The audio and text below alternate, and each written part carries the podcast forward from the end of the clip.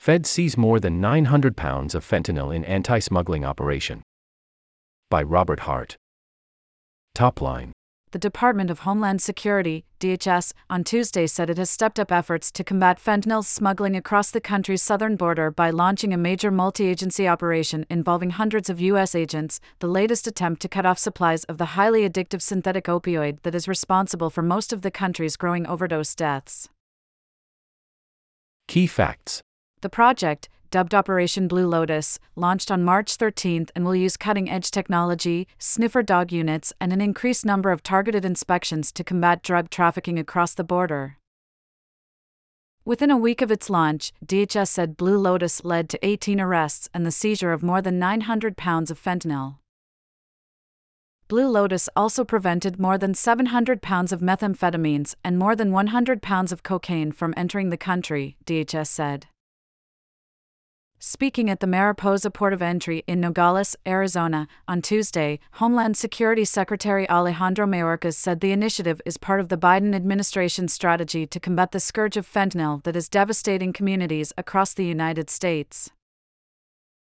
Mayorkas, who said DHS has seized more fentanyl over the past two years than it had during the previous five years combined, described Blue Lotus as a coordinated surge effort to curtail the flow of illicit fentanyl and bring the dangerous criminal organizations profiting from it to justice. Troy Miller, the acting commissioner of Customs and Border Protection, said fentanyl and other illicit narcotics are primarily trafficked through ports of entry, areas where one can legally enter the country, and that tackling smuggling is one of the agency's top priorities. Deaths from drug overdoses have soared in recent years, primarily driven by opioids. The class of drugs, often called narcotics, are widely used in medicine to treat pain but can be highly addictive and they have had a marked impact across the country in recent decades.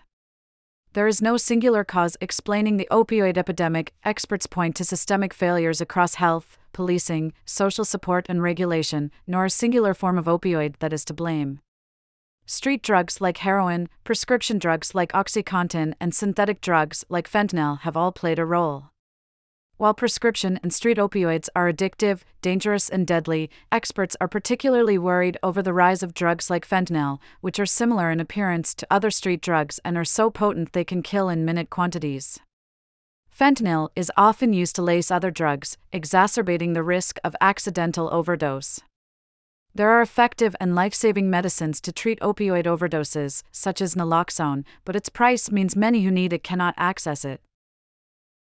109,000, that's approximately how many people the CDC estimates died of a drug overdose in 2021. The figure, an all time high, marked the first time overdose deaths have topped 100,000 in a calendar year. Synthetic opioids, primarily fentanyl, were responsible for the vast majority of these deaths, according to CDC data, killing more than 72,500 people.